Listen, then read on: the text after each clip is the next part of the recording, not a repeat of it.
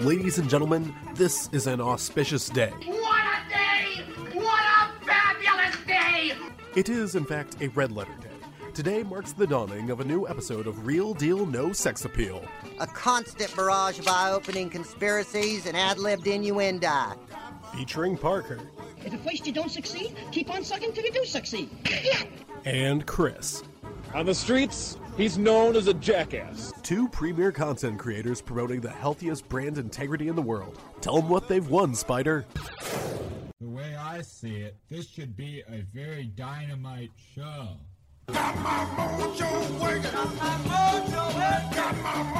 Welcome, ladies and gentlemen, to another episode of Real Deal No Sex Appeal. My name is Captain Tennille. With me, as always, is Kenny Blankenship and Vic Romano. And we watched Miami Vice, the longest movie in the world. Thank you so much, Alex. What? No, this was Parker's idea. Oh, thank you so much, Chris. So, uh, Miami Vice is based on a television show. I think I wouldn't know. I've never watched this show. Miami Dude, Vice. dude, okay, hold on, but press pause. There's an episode of Miami Vice that you need to watch. It is required watching. It stars one James Brown. It is one of the most bonkers things I've ever seen on TV. Set aside the 50 minutes. Just trust me on Uh, this. Should have Alright, watched that instead. Yeah, Damn it. maybe. all right. Well, we live and learn. Uh, I'll, I'll make sure to do that. I'll. jot There's there's down. also, I believe, a two episode arc where the bad guy is one Gene Simmons. So you know, if you God, got how a did you weekend, keep like, doing this? Gene dude. Simmons filmography. dude, Miami Vice is actually real good. Not the movie, The but show. I'm sure and there's it like is. there's like way less of it than you'd think. It's like two seasons long. and like Michael Mann was involved with it, right? He helped create the show. I think. I believe so. Yes. Yeah. All right. Uh, and I think you're a fan of Michael Mann. You like uh, what? Are, what are his other movies off the top of my head? It's just like Um, all Black of them, Hat. but Black Hat. Yeah. Have you seen with Black that. Hat? Because I have not. did he do Heat? He sure did. That's what I thought. All right. Uh, He did Parker. Heat, Manhunter, The Insider, a lot of very good movies. Collateral, and Yeah, then yeah. you know, This. And then also other movies. Yeah. Parker, do we have any news for this week? You know, we didn't up until this afternoon. So I wake up, stretch. It's nice and cold out. It feels, you know, it's, I've spent months and months in this god awful Texas heat. It's finally cold out. Things are looking up. Open my phone, have a message from my good friend Alex. It's a link.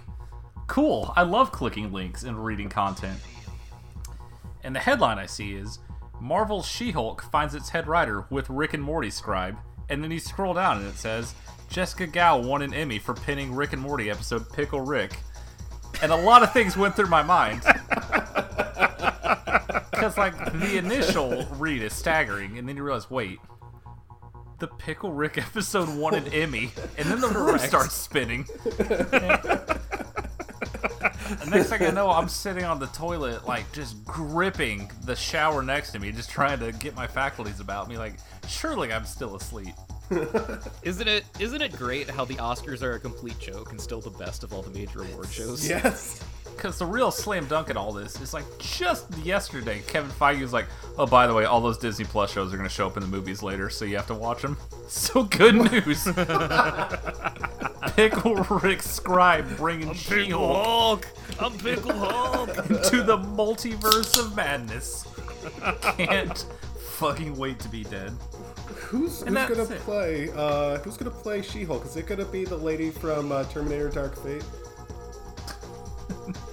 Yeah, sure. She's an enhanced human. Linda Hamilton is No, not her. my mother, and I love her. She's in no shape to be She-Hulk. I don't even remember her name. Mackenzie Alexander? Or is that a Viking safety? Uh, yeah. All right. Any other news? Because that was pretty good. Oh, good. No, disagree. Yeah. Yeah, all right. I mean, uh, you know what I didn't realize is that Disney Plus launches tomorrow because I opened my phone and saw check out episode one of The Mandalorian tomorrow, Oh, and I just held my He's heart. the powerhouse of the cell. Shut up. Because I know Disney Plus is going to be in this house because I got to win some good boy points here. Let's be honest. Come on now. You got to be tactical with the content you can put on. Oh yeah, and I would love to hang out, but hey, don't you want to watch Leroy and Stitch or whatever the fuck? It's fine. Better movie. They're all on there. Just you know what? oh, good. Oh Sometimes my you god! just need quiet peepo uh, time. Next next week's episode, "Song of the South." Damn it, you beat me to it. I was taking a drink.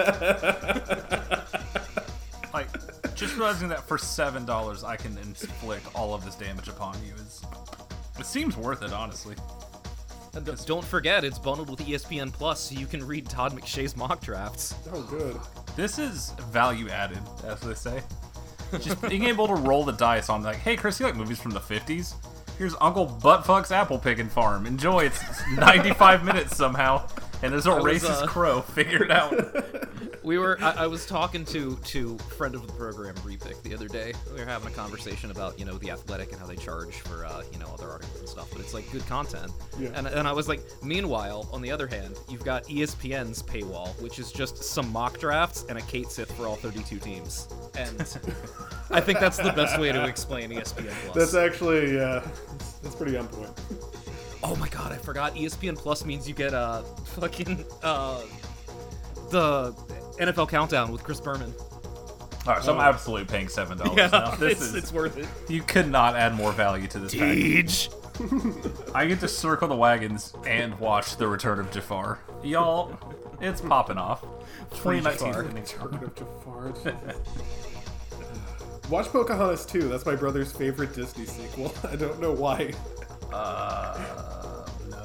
That's where she goes to the New World, which is actually Wait, what? England. So it's actually the Old World. Oh wow. They got rid of all that weird uh, Native. American stuff. That's why your brother likes it. I have no idea why he likes it. I look forward to asking him. Oh yeah. All right. Uh, do you want to talk about the Black Christmas trailer? Because I saw it today and I hated it. Oh, you hadn't seen it yet? No. Oh, buddy. Did you like how it shows 18 different twists in it? Yeah, it just well, that's the thing is I, I was thinking about that uh, because I actually yelled out the theater, "Oh come on!" Where it shows that there's like a cult involved because it is like, oh, so it's kind of going to be a little bit like I this. wonder, I wonder if we're gonna beat God in this movie too. But that would have been a fun surprise. Fuck you. you put me through so much. So, Greetings. So here's the thing: I think they have to show it because otherwise there is no reason to watch this movie. No It's one a liked the slasher original- movie on Christmas. What are you talking about? No, no one wanted to watch the original Black Christmas. No, no one did. No one wanted to watch the remake that came out in what 2006. That And no movie one- is. Oh, I've that heard movie it's, is. I heard it's Chris, horrendous. it Chris, is- I understand what you're saying, but also I did not need to see a trailer to watch Thanksgiving. So Black Christmas 2006 is delicious trash. No one in the world is. No one wants to see this movie. Come on. I don't want to see most of the things I see, but here we are. I watched Crypto. Fuck. All right, so how'd you feel about whichever Hemsworth brother that was? Liam, we'll get to that. We'll get to that. He's really good, I gotta say. A lot of range. Fuck me. What a week. Yeah. All right. Do we have any jerks of the week? Well, Okay. Tell you Uh, what. I, I, go ahead, buddy. Uh, we could we could go ahead and skip. I guess. We could I, talk- I, I, ha- I have a jerk of the week, but it's just bald 49ers coach. So All right, well, that guy. here's the thing. future head coach of the Dallas Cowboys. Right. I'll take it. Jesus Christ. So, in doing my research, I listened to a podcast called Blank Check that I very much enjoy, and they were talking about Miami Vice, and they turned me on to something I wasn't aware of, which is that Colin Farrell had a sex tape leak that I did not realize was filmed while he was filming Daredevil. So in the sex tape, he just looks like Bullseye, Yo, and it's please the tell me. funniest thing I've Yes. ever seen in my life. he doesn't have the tattoo, but he's just completely bald with that fucking goatee. It is the funniest thing. You see that and a bare dick on your screen. It is Fuck. you So- can't. You So can't the manage. so my jerk of the week is the jerk I'll be doing to that sex tape later. On. Correct. You read my mind, buddy. All right. I- You, me, and everyone but Joel. Oh, fuck. I can't believe you've done this. all right. So I have uh, I have a keeping it. What goes wrong? Oh fuck. Listen, you communist son of a bitch! Someone on Twitter said that the main girl, Elisa or Elisa or whatever from The Shape of Water, someone said that she's racist. That's my when keeping it. What goes wrong? Because she fucked a fish? No, because there's a she works with a black woman and she tells the black woman what to do without in sign language or something. You don't have to read these things. I don't. I, I it came across my screen and I was just like, Ugh, and I immediately scroll away from it. You guys really just should be on Twitter, you know that. You're right? probably right. So just I am definitely right. yeah. Anyway, let's get into what we watched recently. Now, first one here, Alex. You you like longer form television shows? I know you like Game of Thrones, Breaking Bad, stuff like that. So Big fan. I watched a movie that was not really a movie. It's more like a you know several episodes of television that. Oh, was Stephen King involved with this one? No, he wasn't. Very close. uh, it's about ten hours long, so it might as well have been. Uh, It's called Decalogue. It's a Polish thing, and each episode is based around one of the Ten Commandments. And this thing has like been critically acclaimed up and down, and everyone really likes it. I think it's all right. It doesn't really grab me. The thing I notice more than anything else is Polish guys have really, really lousy hair. Uh, I do like the final episode. The final episode is really good. It's thou shalt not covet your neighbor's possessions or something like that. I don't know. And uh, he, it's all about like collecting stamps, and they really want this other guy's stamps. And I, it's actually like every of every one of the other ones is like really bittersweet and kind of somber, whatever. This one's like a dark comedy, and I don't know. I kind of like that one. So. Uh, if you're going to sit through all of Decalogue, you can look forward to the last episode. Uh, next one I watched is a movie I've never seen before, but I kept seeing it in like the video rental store by my house, and I was always kind of curious about it. It's called Airheads. Uh, it's part of the Brendan Fraser uh, Oh, filmography. That movie. Oh, wait. yes. That movie. oh man. Yeah, yeah, that just uh, next week's episode bedazzled. Anybody? I'm gonna write that down. yeah, add let's that add, to it, the list. add it to the list here. Like Add- Placid is on there as well. Uh, Airheads is all right. It, it didn't really knock my socks off. I guess it's somehow the second best Adam Sandler movie I've ever seen. Uh, Brendan Fraser's great in it, uh, as he's great in just about everything that he does. hold Uh, on, hold on, back up. What's first? Uh, Hotel Transylvania. Of course. Yeah. Continue. What would what would your number one be? Rain over me. Thank you. Uh, that's good. It Took me a second to remember it, but uh, that was Did all really my mental think was- faculties at work there. Did you really think that I was going to mess with a Zohan on that answer? I, it, was, it was in play. It I was in play. You got, you got some. You got some opinions over there. I, I've no, I've, I've I've watched a lot of his really bad stuff. I haven't seen a lot of his acclaimed stuff. I haven't seen The Wedding Singer, for example. the, the correct answer is Happy Gilmore, but The- it's I'm- fine. Yeah, I haven't seen it, so What the fuck? I know. Um, All these Okay. times we've been talking about Shooter McGavin, and you just don't know what's going on. no, I know who Man. that is. I just, I just got seen the movie. so fucking. I need to pace around the room. Can y'all ta- take a quick five? I Oh, it's to crazy that Parker managed to get six extra wins in the game of games this week, and now Chris is the loser. Oh. love to see it. It's about hockey or something, right? Anyway, I'm he's in this so movie angry. too. And uh, actually, I, it's also got uh, who's that guy who played Garland Greene in Con Air? Mm-hmm. With a Oh. face. Do you not know Steve Buscemi's name? I forgot his name off the What top of my head. this? I'm not great with names. Like he said that, and I was gonna say Steve Buscemi, and I'm like, "There's, he must mean somebody else. He must have said the I wrong forgot name." his, I forgot his name. I'm not good with names, and then said Garland Greene. I've seen that movie a million times. I keep forgetting Steve Buscemi's name. Uh, What yeah, he's fuck is happening? My mean green. So the movie's about hard rock and heavy metal, and uh, it's actually I, I I didn't love it, but uh, some jokes work uh, better than others. Um, it it mostly it's it's all right, but I, I have to tell you, I I think you can kind of. Uh, ignore this one. It's it's not something I have to give like a really strong recommendation for. It, it kind of works as a comedy, but everything else in there is just I don't know. Parker, you mentioned something about people being really obsessed about one little thing, and that's like their thing. That movie works for this. If I was a little bit more into heavy metal, maybe I would have liked this movie a lot more. And I don't know. That's just not me. I'm not really that into heavy metal. Uh, I like movie. I like music from like the 1800s. So next one I watched. Yeah, like Frank Zappa. Yeah. Next one I watched was The Last Starfighter. Uh, have you guys seen The Last Starfighter? I don't know how I haven't. I like know that I have, but like I can't remember a thing about it. Maybe I you're know like really young. I when know you I've seen bits as a kid, It's- but I it's, It's gone. in the mental bin next to Lost in Space for me. Yeah. Future episode. Oh god, Oh, that fucking movie. I'm gonna That is- just go and write that down write real it. quick. yeah, write that one down. Right, Lost in Gonna Space. pencil that in. I got some doozies picked Pretty out. cool just how I've seen Lost in Space and not Happy Gilmore. So, uh, The Last Starfighter is it's fine. a movie for babies. Uh, it just Present.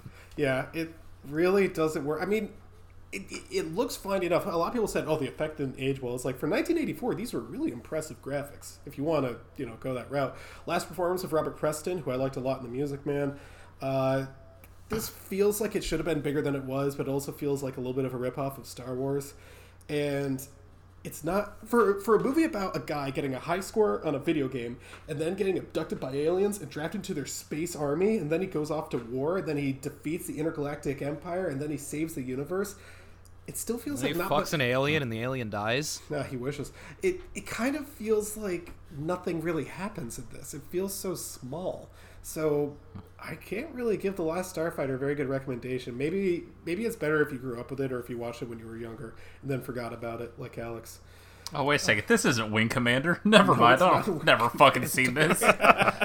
Fuck this. This doesn't have Freddie Prinze Jr. I don't care. Commander. And All right. Matthew Lillard as Todd Maniac Marshall. I'm just gonna write that down on the list, by the way. Go out, yeah. Just whenever, whenever you're ready for that one. Yeah. Yeah, I'm just gonna said write the magic word, it. which is Matthew Lillard. I I already wrote down hackers. Don't worry about All it. there we go. Oh, buddy. Uh, the next one I watched is a movie I'm, I'm pretty happy to talk about. It's called The Naked Gun Files from Police Squad. Alex, you said that I would probably like this movie. And I mostly liked it. Uh, I think it works for the most part. There are a lot of jokes in it. I kind of like the shotgun approach to jokes, uh, especially when most of them work out. A couple of them don't. And uh, I think my biggest thing here is I still prefer the original television series because the characters are a little bit funnier there. They're playing it a little bit straighter in there, whereas in here, Leslie Nielsen Leslie Nielsen's making like goofier and goofier faces, and you could just see the moment where he's starting to become Mr. Magoo, not a future episode. And I I don't know. Only takes two. and I, I don't know. I, again, some of the jokes just really weren't, weren't working for me. A little too much uh, reaction faces. Um, it kind of felt like maybe a little bit too much slapstick or something. But when the jokes work, they really work. I really liked his scene as an umpire where he calls strike three before the, the ball even hits the mitt. I thought that was really funny. Uh, it's it's a good movie. Uh, I can give it a recommendation. I, I think it works well. But again, watch the television series instead. Uh, next one, uh, Parker, one that you watched, but I don't think you mentioned on here, is a movie called Parents. Uh, Oh yes, I sure did. You did mention it? no, I did. Oh. There's not much to say outside of Randy Quaid makes it work. Whatever the fuck Randy Quaid is doing in that movie. so, uh, Alex, if I can tell you about Parents, Parents is uh, a 1989 movie, and it stars a young boy. I think it sort of takes place in the 50s, right, Parker? yeah. Or at least it's intended. Oh, your to. kind of movie. Okay. You'd think that. Um, no, this is the kind of movie that uh, who who's the uh, the villainess in uh, uh, the Kingsman Two? She would enjoy this movie. Oh Jesus! What the fuck am I supposed to do with that pool? Elton John. And It is 1.30 in the morning, and you're gonna no. So- Get out of my face. so it's it's not a bad movie. I actually think it kind of works. Uh, it's about this uh, family, a mother, father, and a young son, and they move to suburbia in 1950. And he's, I don't know, I guess he's scared of the dark or whatever. And his father is Randy Quaid, and it is implied throughout the movie, the son certainly thinks so, that his father is a cannibal. And as time progresses in the movie, it becomes a little bit more clear that he probably is the cannibal. It's never like said explicitly that he is, but he probably is. And the only reason this movie works, as Parker said, is because of Randy Quaid. Uh, it's a certain performance where I don't know what it is. I don't know how to put it into words, but he it's this sort of like menacing quiet, and he doesn't even frown or snarl or anything. But the face that he makes and like the shadows that play on his fat, chubby face are just like, ah, he's probably going to eat my arm. So You know how in The Shining, like from frame one, you can tell Jack Nicholson is gonna fucking murder his family. it's from frame one, there's no doubt in my mind that he is eating those people. Uh, it's again, I, I actually think it works. A lot of people work that into it, and I don't think it's like going to set the world on fire or anything. But Parents, for the most part, is a pretty avant-garde horror movie that, for the most part, is uh, pretty interesting. Uh, I like the way that it's filmed. I like the first nightmare sequence where he falls into the bed, which you know, with all the blood and everything. I thought that was really interesting. And it, it seems kind of realistic the way that people talk. There's not a whole lot of movie bullshit reactions. I think that people are a little bit more uh, patient in real life than they are in movies sometimes. So, uh, the next one I watched is a movie that I've been dying to get to. And Parker, I think you watched it before I did, although I could be wrong. I actually uh, got time to watch My Friend Dahmer. uh, which is based on the Oh, yeah. comic book. Uh, I ended up a while ago. Yeah, I actually ended up uh, loving this one, and I don't think anyone else did. And I think everyone else found it to be a little slow and not much happened. He doesn't kill anyone in the movie because it's actually more told from the perspective of Brad Backderf, the guy who actually grew up with him. And if if Jeffrey Dahmer had any friends, I guess uh, Derf would have been his only friend. And I think the reason that I like this movie is because it's almost courageous in how uneventful it is. It is simply describing events that happened with Jeffrey Dahmer. And if the movie has a thesis, and I think it does, it is that Jeffrey Dahmer is not tremendously different from any one of us, and that's what makes him so scary.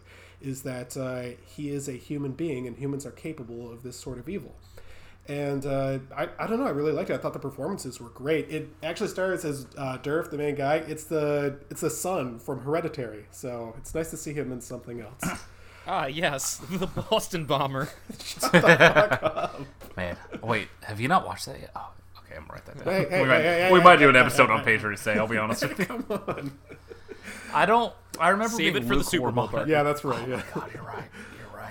I remember being lukewarm on it. I don't remember exactly why, because it was Again, nothing over a year ago. much happens. I, I mean, the most like exciting part of the movie is when he catches a fish.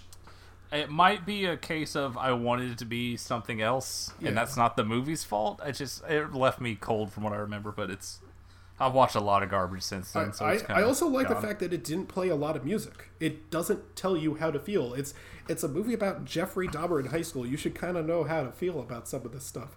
Uh, I, I don't know. I think uh, I think for the most part the movie works. So uh, I recommend the book uh, before watching the movie, uh, or rather instead of watching the movie. But I it works for me, even if it doesn't work for anyone else. The next one where I'm going to be mentioning a book instead of a movie is a movie called Bad Moon. Uh, this movie's nowhere near as good as anyone says it is. I can't believe people recommended this to me. It's another werewolf movie, and this time there's also a dog in it. That's that's actually So all I it's had good. to say. I'm sorry. No, read the the book is uh, based on uh, the movie is based on a book called Thor.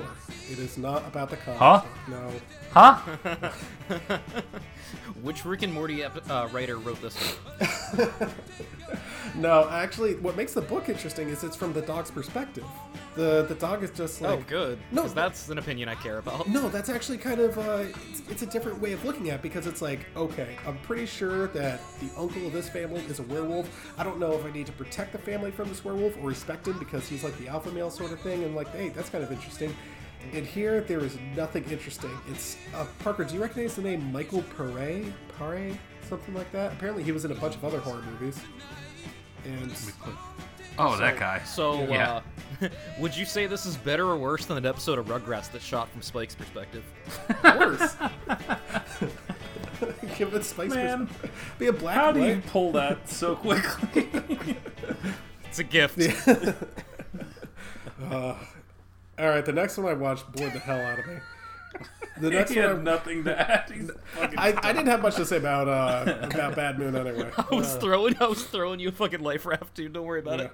Thank you. Uh, next one I watched is called Baby Blood. Uh, Baby Blood bored the tears out of me. Ah, yes, the horror movie and the Baby Geniuses mythos. Uh, yeah, you know, Parker made a similar joke. It's like, so is Moriarty just covered in blood or something? No, no, no, no, no.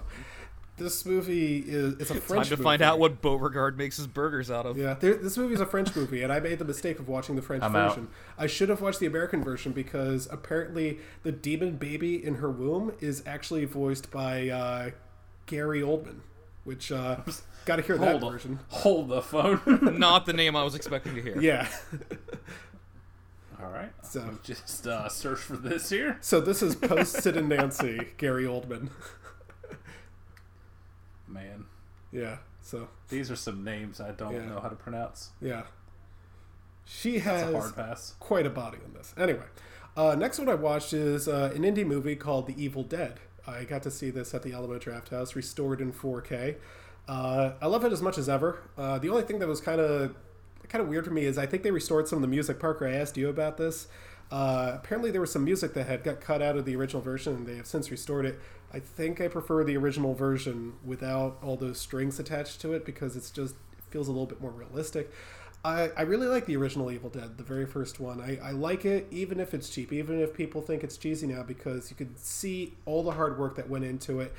And boy, those effects are so much better than I remembered. Every single time, I'm like, wow, for 1981 and a budget of about five dollars, that really was just an incredible experience.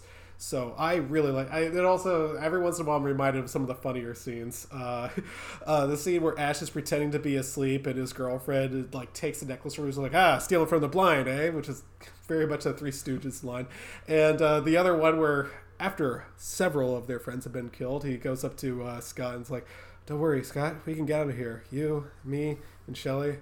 Oh wait, not Shelly." I, I don't know. I, I think this one's really, really good. I, I still say if you're going to watch it, you should watch The Evil Dead. Absolutely watch The Evil Dead, but also watch the making of. Any other, like, little making of featurettes that you can get your hands on, watch those. It's always, like, the most entertaining behind the scenes thing I've ever read in my life or, or seen in my life. Then I watched The Exorcist 3. Um, about time, right? I'm excited. Uh, for the most part, I liked it. I certainly, it's certainly my favorite Exorcist movie. Uh, Correct. Although That in terms correct of pu- opinion. uh, in terms of pure comedy, nothing's going to stop uh, Heretic Two. I will spit out that leopard. Cherry tomato Fuck on that. its bike. Fuck that goddamn movie. Go- Speaking of the longest movie ever made, holy Jesus. Pazuzu. Let's get back to Exorcist 3. Uh, so, George C. Scott, father of Dennis Hopper in my mind, uh, is in this movie, clearly on his last legs, but still The like so much fun to watch. angriest, angriest detective I've ever seen in my life. There are no less than four instances of him just screaming at people. If he was 20 years younger, he could have played Harvey Bullock in the Batman movie. Oh my god. Yeah, definitely want that. Anyway, he's a lot of fun to watch. It also has uh, Father Karras from the original movie, who does not appear to have aged very much in between. Uh, I don't know why they didn't get Max von Sydow, but uh, they probably could have had him return as a ghost or something. Uh, for the most part, it actually was having a little bit of trouble keeping my attention. I was like, I, I turned off the games and I I really wanted to watch this because I wanted to like it. I had heard really good things about it, not just from you guys, but from other people. And I think it was right until Brad Dourif got on screen. I really, really like Brad Dourif in this. Uh, I think he is just giving a fantastic lights out performance. And uh, the movie should have had a little bit more of him in it, I think. And I liked it a lot until I got to the exorcism scene, which uh, should have done without that. Studio mandated. Yeah. You have an Exorcist movie with no exorcisms. It's not Okay. supposed to be an exorcist movie. It's supposed to be called Legion. Well, here's the thing. Yeah, but guess what? William Peter Blatty Exorcist directed made a lot of money, so here we are. Yeah. Uh, apparently, John Carpenter was originally going to direct. Oh god damn it! Don't just tease me with things like that. Uh, oh, then it would have made no money and ruined his career again. Probably. All right, then I watched The Naked Gun two and a half. Wait. This I need to talk to you about that jump scare and how it shook me to my core. All right, tell me about it. I did it not fucking get you when he just walks out with those scissors behind her because holy Christ. Oh, I actually that whole scene. I th- so that's the thing is like I thought I, I I thought it was coming because otherwise that scene wasn't going to be going anywhere. You know, it's just like at some point Scissor Man's going to come out. You know? Because I love the fake out, and you're like, oh, okay, I've seen a horror movie, got it. Yeah. Well, and I don't know. The fake out was pretty. fucking shots. The, the the fake out was pretty good too because that guy like yells when he wakes up and she screams and almost shatters fucking glass. Uh, but when he comes out, the music helps it out too, and he comes at her too. I've yeah, it's and it's such a quick cut. Just immediate. He's there for what all of two seconds, and then cut done. Uh, God, I what mean, a good fucking movie. One of the things that I liked about it so much is that it'll use stuff that in any other movie maybe you'd laugh at or maybe you'd find corny, but in this it just kind of works for some reason. When Father Karras just starts roaring like a demon, he says, "I do that rather well." Like in any other movie, I'd laugh at it. In this, it, it kind of works. When Brad Dourif uh, does like that uh, that male castrato voice or something, I just or whatever. I I thought it worked in the movie. You know, it, it just seems to uh, to work for this. So again, it's got a lot more going for it than it does for the original. So that's my hot take. Don't watch The Exorcist. Watch The Exorcist three. I had the same thing as you, where I put it on. Like, I've heard good things. This is pretty good so far. And then as soon as he gets in that cell with Brad Dourif, I was like, I'm gonna sit up now. That's really when the movie. Kicks got really good all of a sudden. Yeah, that's definitely my favorite scene in the movie. And again, Brad Dourif's performance is just the one that it's going to stick with me through everything. And he's been in so many other good movies, like the Child's Play movies, and also All seven of them, buddy. and also what was that fucking alien movie with him? buddy, he was in one of those have to alien be movies. way more specific.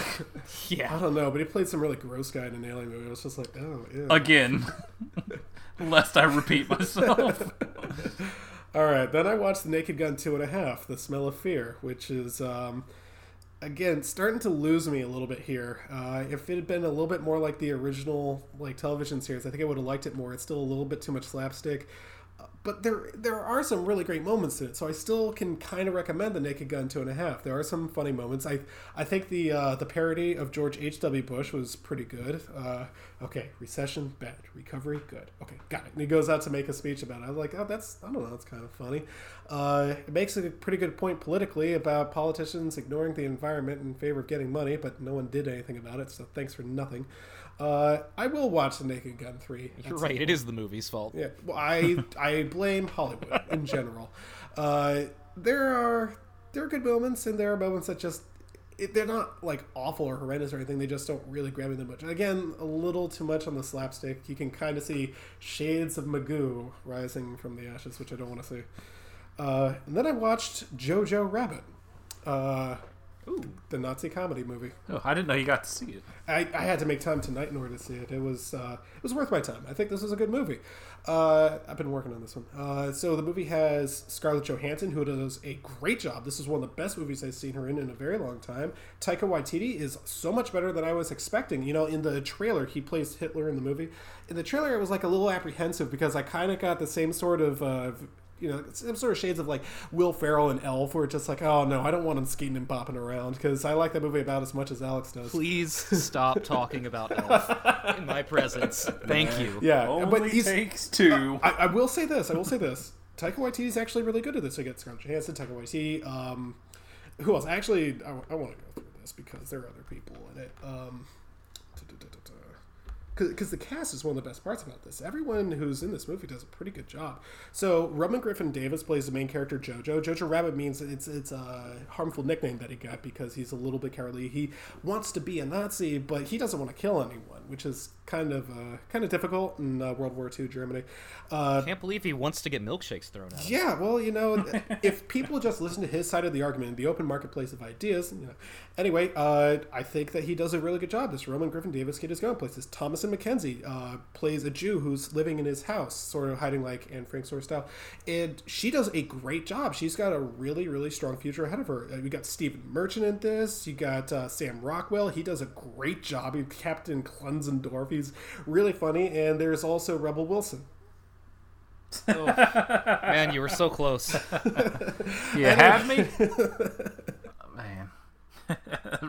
It really got me. uh, actually, one of the one of the most underrated actors in here is someone you probably won't recognize. His name is Archie Yates. Archie Yates plays uh, JoJo's best friend Yorkie, who's this little fat kid, and he's really funny. He's actually one of the he's one of the best parts of the movie. So I, I really like that kid. I hope he goes places too because he's funnier than any of the kids in um, Stranger Things. The Goonies? Yeah. Also, It hurts me knowing that after all this, you'll finally watch What We Do in the Shadows and go, I don't know, it was all right. And it's going to hurt me so deeply. I it will cause me physical so, agony. So here's the thing. Here's the thing about Jojo Rabbit. Uh, I had this build. uh, This was built up for me. Everyone was saying it's like, oh, this is probably going to be the Oscars' choice for best movie of the year. It's an anti-hate movie. It's more in the vein. Sorry, of what? people people said that this was going to be the next Blazing Saddles. This Alex is right. You need to not be on Twitter. No, this wasn't even. Yeah, this it's is not Twitter. good for you. Well, Get off, man. This was Deplatform worse- this yourself, is- This is worse than Twitter. This was Letterboxd. So uh, You, this is a cry for help, and we're here for I'm, you. I'm not going to use Letterboxd anymore. So here's the thing about it: is it it works. It is a good movie. This this is not. This is not fucking Blazing Saddles, okay? It is a good movie on its own. It makes a lot So of no one says the N word. Got it. Uh, no, no, so no one says it. But uh, He almost got me a second time. so Parker won't be watching it. But uh, no, it's it's actually uh, it's good. There are some very very funny moments in it. I, I laughed very hard at a number of moments. I again, I really wasn't expecting uh, Taika Waititi to be that good as Hitler, but he's he's actually really funny in a lot of scenes. A lot of scenes where I wasn't expecting him to be as funny as he is. Uh, there's a good strong message, namely that killing Jews is bad. Never Brave. Very brave stance. Yeah, uh, glad that someone said it. Uh, I, I don't know. I, I like the jokes. I think what troubles the movie a bit is like the uh, the shifting of tone because they don't do that very well. They have that uh, oh war is hell while some little boy goes oh well there's like a bunch of shooting going around around him. Everything's in slow motion, the smoke flying and everything. It's in every one of these movies. And I'm like, yeah, we get it. World War II was not a whole lot of fun, uh, but I don't know. I, I actually still recommend it. I uh, I think the movie works. Uh, I don't think it's going to win Best Picture, but I I do think it's good. I think it's just barely in my top ten. Somehow not as good as the Alligator movie. Correct. Not an insult. Yeah, that's. I mean, we just want to make clear the Alligator. Most movie movies I saw were not as good as the Alligator movie. Uh, Jojo Rabbit's good though. I, I I do recommend it. It's just not quite the masterpiece that everyone says it was. So, uh, Alex, what did you watch? All right, I got a couple for you guys here. Um, first things first, I watched a movie that Parker talked about a couple weeks ago called Near Dark. Pog. Man, it turns out Kathryn Bigelow is real good at making movies, huh? It's that's her second fucking movie. It's so good. Like there are stretches of that movie that are you know a little bit dry. There's not a lot going on although like the atmosphere and the tension's really great. And then there's just like a fucking knockout scene that should be in an oscar reel and it's like oh well in this fucking vampire movie where bill paxton is doing that. That entire bar sequence is so fucking good. it's real real good. There's like you can tell that that's a movie where there's like all right we came in with these four scenes that we want to film that are all 10 out of 10 and we just have to fill in the other 75 minutes around it and it doesn't matter it works great like bill paxton the character he's playing is like so fucking out there and like i'm not like knocking him as an actor at all when i say this but like that's the first time that i've really seen him like act act and like it's it's real good He's really stretching out there, like, oh no, I can do this. yeah It's oh my god. Oh yeah. Uh, also, uh, I spent like the first hour of the movie trying to figure out where I knew the female lead from before it hit me that she was the big titty neighbor lady in the Lawnmower Man. Go back where you watched that. So, so that, that, gave me something. Like I was, uh, I was real happy about that. Despite the fact that she looks about twenty years younger in this movie, despite it coming out like three years earlier. I don't know. You figure it out. But yeah, that's a that's a solid recommend. That's a real good fucking movie. Uh, she should direct more things, but also go back to genre movies and not weird fucking whatever she's been making. You can keep like her last five movies. I don't need them. Yeah. Make weird There- genre stuff. There's a whole lot of late '80s, early '90s Kathryn Bigelow movies that I might have to spend some time with in the next uh, the next few weeks. We'll try to get to that. Um, okay, have have either of you guys ever seen a movie called Next of Kin? I don't think so. It's ringing a bell. Uh, I there's multiple movies with this name. I looked it up, and it's not the horror movie one. So Parker, I, I, okay. So let's uh, put on our, our way back machine caps for a second. Go back to 1989. I'm gonna give you the premise and have you guess the lead casting. Okay. Oh boy. So, so this is a movie. It's about a uh, it's about a cop in Chicago Bobby. that uh, grew Yeah. Damn it. Fuck. that that grew up in uh grew up in Kentucky. You know, a real real down home Southern boy. You know, just uh, keep keeps like the twang, keeps the hat. You know, keeps keeps the accent, keeps all of this like Southern culture in him. It's 1989. I'll give you guys both a guess at who gets cast as this extremely Southern man. Okay, can I go first? Yes. Gene Simmons. God damn it, that was my not guess. Gene Simmons. Motherfucker. Ace Frehley. Damn, I thought I was gonna trick you guys. Uh, it's that one. Swayze, No. isn't it? It is Swayze, Ah, the Swayzenator. and he is doing one of the worst Southern accents I've ever heard in my life. It is it is Keanu in Bram Stoker's Dracula level. It is Leo in Blood Diamond level. You have my attention. Oh It my is- god, this cast. I yeah, I'm getting to that. I will not spoil a thing. Holy so shit. so the first scene we have uh um we have Patrick Swayze. He gets called in because you know one of the down home boys killed some people in a bar, and he's trying to talk him down, get him to come out. And uh, who is it that he goes up to see in this room? But our good friend Ted Levine. Just good. in, Friend like of the show. like a like a one note scene. Yeah. So we've got we got Swayze, we've got his wife Helen Hunt, we've got his uh, younger brother that moved to the city with him, played by Bill Paxton, God, yes. Everyone's in this Uh, movie. Yeah, so the the thing that gets the plot moving in this is uh, his younger brother. He's just trying to make enough money to buy a coal truck and go back home. Like he hates the city. He wants to go back. He came out there with his big brother Swayze, but you know he misses home. He's thinking about it a lot. He's out on a uh, he's out on a run for his delivery company. he, he gets pulled over by the mob, and we got these mob hitmen, this this uh this cast of mob characters that are all trying to rob his truck for reasons that are never really explained, including the mob boss's uh, young son, who's like just learning the trade, played by Ben Stiller. oh my god. Okay. Okay, I'm watching this movie. So I mentioned that uh, I mentioned that Swayze's southern accent is one of the worst things I've ever heard. The reason I can't say it's the worst is because he goes back home with his brother's body, and we meet the third brother, Jeffrey Jones. played by Liam Neeson. Oh no. That- Okay, skip. Y- You- No. That's unacceptable. So we have down home Kentucky boys, Patrick Swayze and Liam Neeson, just like talking at each other in their fucking southern gibberish, just like falling in and out of accents. It is a fucking disaster. And yet, this movie kind of fucks. Like, the the whole thing is like Swayze's like he's like you know we're gonna get the guys who did this using the law and you know like the police are gonna take care of this. And all the down home southern boys are like nah fuck that. We're forming a posse. We're going up there.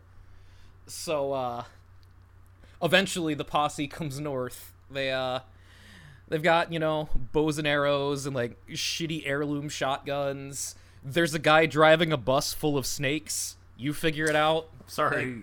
Come again? I, it is as described a bus full of snakes They don't make them like they used to, folks. They really don't. There's uh there is a fight between Swayze and Liam Neeson where they are handcuffed to one another in a bar. that is real, real good. I this is this movie kind of fucks. I'm not gonna lie, guys. How many movies like this just exist in the ether that no one talks about? I I had no idea this existed. I had never heard of it. I was scrolling through the uh, the Prime movies on the Cinemax channel because I did the trial for something we did a couple weeks ago and forgot to cancel it. So I'm like, I went in Rome. Let's start watching shit. I and I see Swayze wearing that fucking hat with a ponytail, and I'm like, all right, I guess I gotta watch this now. Shit. It's a strong choice. I would do the same thing in your shoes. Solid recommendation. While I was scrolling, I stumbled across something else that I had forgotten about. Now, to put to put uh to put my mind into perspective here, I saw it. I thought, man, this would be a great thing to assign to Chris in the game of games. I sat on it for an hour. I was like, you know what? I'm just gonna watch this myself for the content. So again, back in the Wayback Machine, we're gonna go back to a very cool, very regular year called 2005 to talk about a movie called The Ringer, not sponsored by Miller Lite. Chris, are you familiar with The Ringer? I, the Ringer isn't this the movie? And just stop me. Just say no. You're completely wrong if I'm wrong. The Ringer is about a guy who wants to get into the Special Olympics, so he pretends to be retarded or something. A Correct. guy, he says. Yeah, a guy, guy, he says. yeah. I never actually be- watched this. I did see the advertisements though, and even in 2005, even high school Chris thought, "Oh, that's kind of tasteless." Even I, who just spent every day after school on Xbox Live trying to get a rise out of people, like, that's come on, guys. Yeah. Let- you know, let's, Let's not punch Or- down. where are our standards here, guys? You say some guy. That some guy is, of course, one Johnny Knoxville. so you know it's tastefully done. oh, that, that the makes king okay. of subtlety himself. Let me let me start off with the first scene of this movie. So Johnny Knoxville works in some shitty call center. He's trying to move up in the world. You know, he's listening to self-help books. He marches into his boss's office, full of confidence, and goes, "Hey, you know what? I've been here two years. I've been doing a good job. I think you guys should promote me upstairs." The boss looks at him and goes, "You know what? You're right. You have been doing a good job. You're promoted. Also, go fire the janitor." So he goes into the bathroom to fire the uh, the immigrant janitor who's talking about all of his you know all of his kids and how he can't afford to be fired and this and that. Uh, nice guy Johnny Knoxville who just can't bring himself to to do this. to This guy's like, you know what? Come to my apartment complex and mow all the lawns, and I'll pay you what you're making here and give you your benefits and all that stuff. You know, I I can't put you out like that. I'm too nice of a guy, but I'm too much of a pussy to say anything to my boss.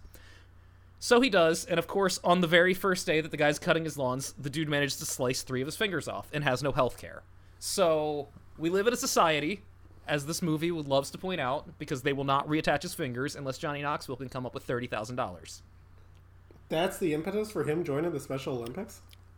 That is the impetus for him joining the Special see, Olympics. He's actually doing it for a good cause, so that makes everything that follows okay.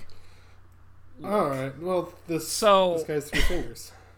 Yeah, so uh, there there is the one scene that made me laugh in the movie is he goes to visit the guy in the hospital and uh, uh, the guy's there with his his kids who are named like Stavi one, Stavi two, and Stavi three, and uh, and uh, as he's as Johnny Knoxville's leaving, the guy goes, "All right, kids, wave goodbye, Stavi style," and they both just hang ten and wiggle their fingers at him because his three middle fingers are the ones that are gone. it's actually pretty good. So anyway, Johnny Knoxville's piece of shit uncle gets him to uh to join the Special Olympics because he's gonna make a big bet that uh this guy uh this guy that's been winning every year, like he's like a six-time Special Olympic champion. He's like, I'm gonna bet that this guy's gonna lose, and you're gonna go out there and you're gonna beat him, and we're gonna make enough money to cover all of this. So that is what gets him into the Special Olympics. Now, this is this is six minutes into the movie. They see a fucking Wheaties commercial with the Special Olympics guy in it, and one of our characters goes, "He's like the Deion Sanders of retards." I'm not laughing. I have not been able to stop thinking about that line since you told me earlier this week. What, We're at, why like- are they talking about Josh like that? We're at like minute 10 as Johnny Knoxville is sitting in his apartment watching the movies that he's renting for research on how to pretend to be mentally challenged. Those movies are Rain Man, Forrest Gump, I Am Sam, and the greatest hits of Chevy Chase. Get it? So at I this like point, it. I pause the movie. of all the possible side swipes you could take in 2005, Chevy Chase? What was his last movie? 45 years too late. Hey, you guys remember Fletch Lives? Fuck that guy. Got him, Johnny. I just. You could take a side swipe at literally anyone, and you go with. It's fine. It doesn't Chevy even Chase. doesn't even make Like, sense. I know. You know, a couple years he's gonna be on a show called Community, and he's gonna be a real asshole. So we're just gonna fucking hit him where it hurts. Take that. This is so. As you can tell, like at this point, I'm like ten minutes in. Like my my hands are basically over my eyes. I'm like I, I need to take pause breaks. I need to go clean the house. He's you know. he's he's he ca- goes he's calling the billboard company and putting it right up by my house, saying, "Chris, you have to watch this." like it, we're like 30 minutes in. He's met all of like the other like people that are there. Uh the guy the guy jimmy that's won all of all of these uh these events before um turns out he's like a huge prima donna. He like drives up onto the track of the special olympics in his limo that says special j has the license plate because of course it does. Um Harley Quinn Anyway. in this. look, it's it is just like 30 minutes of just like really really not not at all in any way tasteful jokes and then we hit the point where the uh the other contestants find him out and they're like we know you're not one of us but also we really hate this jimmy guy so we're not going to blow your cover and we're going to train with you and the movie actually becomes really heartwarming which i wasn't expecting like the entire like last two thirds of this movie, like there's still you know all of these like bad gags about retarded people, which you know Yeah, comes actually, with the territory. I, have a question. If I could just pop up right here, is it all? Yeah. Is it all just like retard jokes, or is it also like this person's missing a limb, so they can't compete in the regular Olympics, so they do the special? it's no, it's it's all mentally Oh, handicapped stuff. right. Um, but but but to this movie's credit, like Johnny Knoxville's character becomes friends with all these people. Actually, like blows up at his uncle for calling them tards, and is like, "Don't call them that. They're my friends." Like the movie take it, like the movie does make a face turn. I will give it credit for that. Yeah, because I was just expecting like, oh, this is just gonna be tasteless like mid 2000s schlock. It ends up being kind of sweet at the end. Like everybody gets what they want. Johnny Knoxville doesn't win. Like like you know how they always have like the Special Olympics like uh like when they show the commercials about like people helping each other across the finish line and stuff. The uh in the last race, the Jimmy guy falls down and he goes back to help him. So this third guy wins, which means their bet technically wins because Jimmy didn't win Right. and then Johnny Knoxville comes clean and, and you know gets the girl in the end. He is still friends with all these people at the end. It's kind of sweet, but man, those first ten minutes. Boy. the Deion Sanders of retards is gonna stick with me for a long time. Just think, Chris, you could have watched that. Chris, you're welcome. Don't say I You never did anything for you. So close.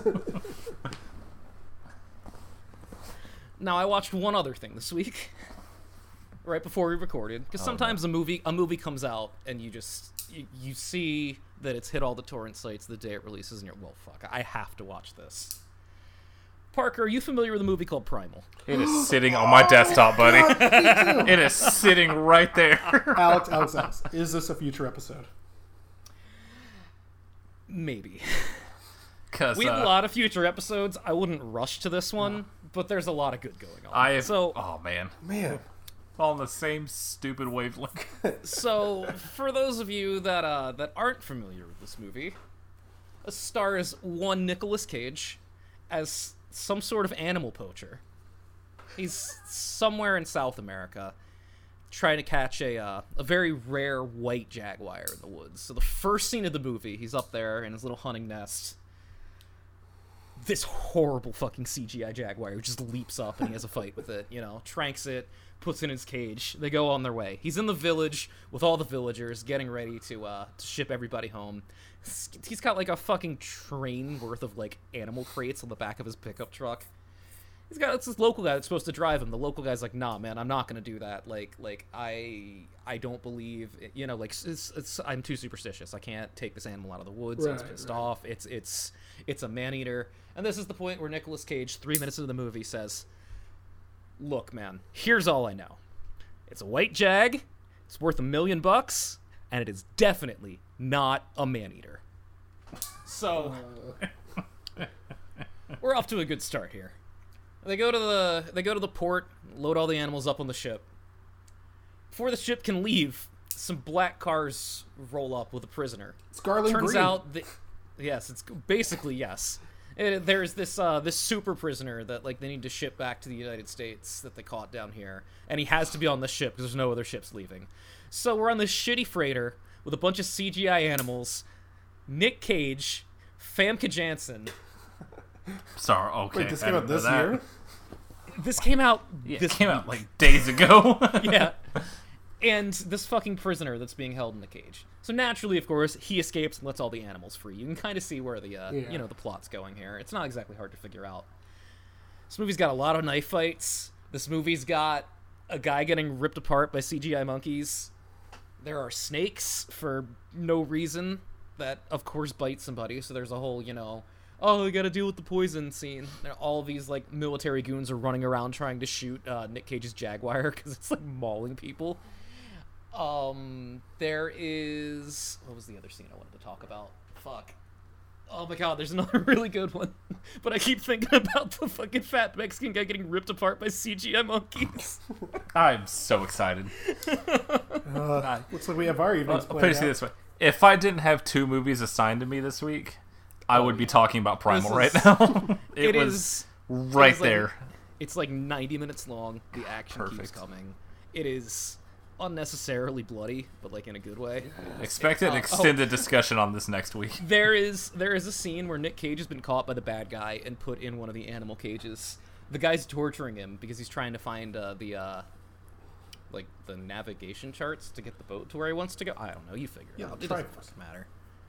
So like he's like you know he's got him rung up. He's like strangling him, and Nick Cage is just laughing. He's like, "You're not gonna kill me. Like you, you can do whatever you want to me. You're not gonna kill me." So you know, in like all of these scenes where in these movies where like somebody's being tortured, and the only way to get to them is to like you know harm their loved ones or whatever. The guy, the the bad guy, who is the only other person in the room with Nick Cage, goes, mm, "Wow, those look like some really expensive birds you got here, Nick." and it just starts blowing away parrots until he cracks and tells him where it's at. Oh my god, he's a bird team guy. Are you sure this isn't an episode? It might be an episode. The more I think about it, I'm looking it's- at next week. Nothing really coming out. Parker, put in the Google Doc. Also share it Just- with me when get a chance. We'll fi- we'll figure this. I will. We'll circle back to this after we're Yeah. done. Because it's Yes. either that or Scream 3. Spoilers. Primal, five out of five. There might be a Jeffrey Epstein twist in this movie. I don't know. You'll have to Uh, figure it out for man yourself. rest. you can't. You can't just say that. Okay. Uh, we'll come back and finish recording in 90 minutes.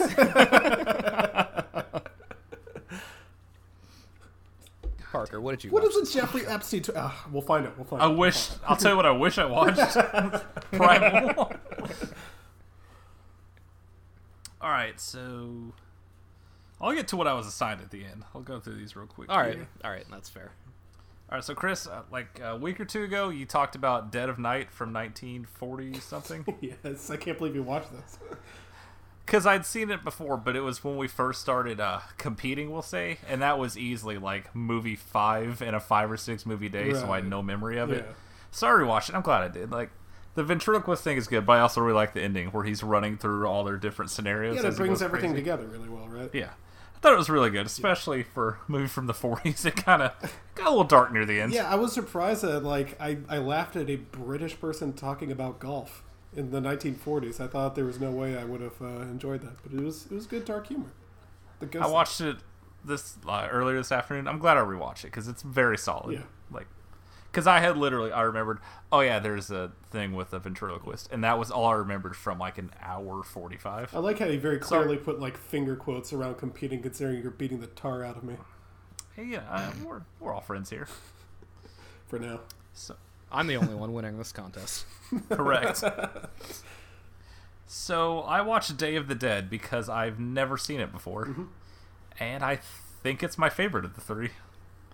It's fun reading the Wikipedia and seeing Romero originally intended it for to be the Gone with the Wind of zombie films, and then he's like, "Oh, hey guys, uh, actually, I don't want y'all to censor it, so it's gonna be unrated." And they're like, "All right, sick. So your budget's cut in half." So he had to rewrite the entire thing, and the whole movie takes place in a bunker now. Oh, But like, even for a movie that came out, I think '85, the makeup effects. Like we joke around about Tom Savini a lot.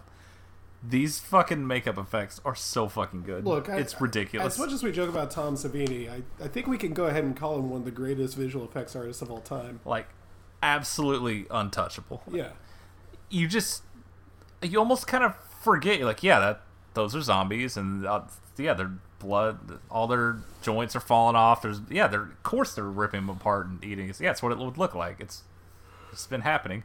I do kind of like how it's an unofficial trilogy, and this one's just like it starts and like, yeah, the zombies outnumber us like four hundred thousand to one. Like everything's fucked out there. Don't worry about it. You saw the other two movies. It's none of the same characters, but you understand the world. I this movie kind of makes me sad though, because like if you know anything about George Romero, he just spent his entire career just struggling to get literally anything made like half like all of the movies after this there's like two or three more living dead movies that he didn't want to be zombie movies but they just wouldn't give him a budget unless he made a zombie movie because he's the zombie movie guy.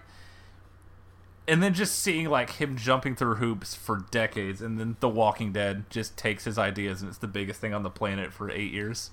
It makes me so sad. Because literally the walking dead is just his first three movies. Alex, you like that, right?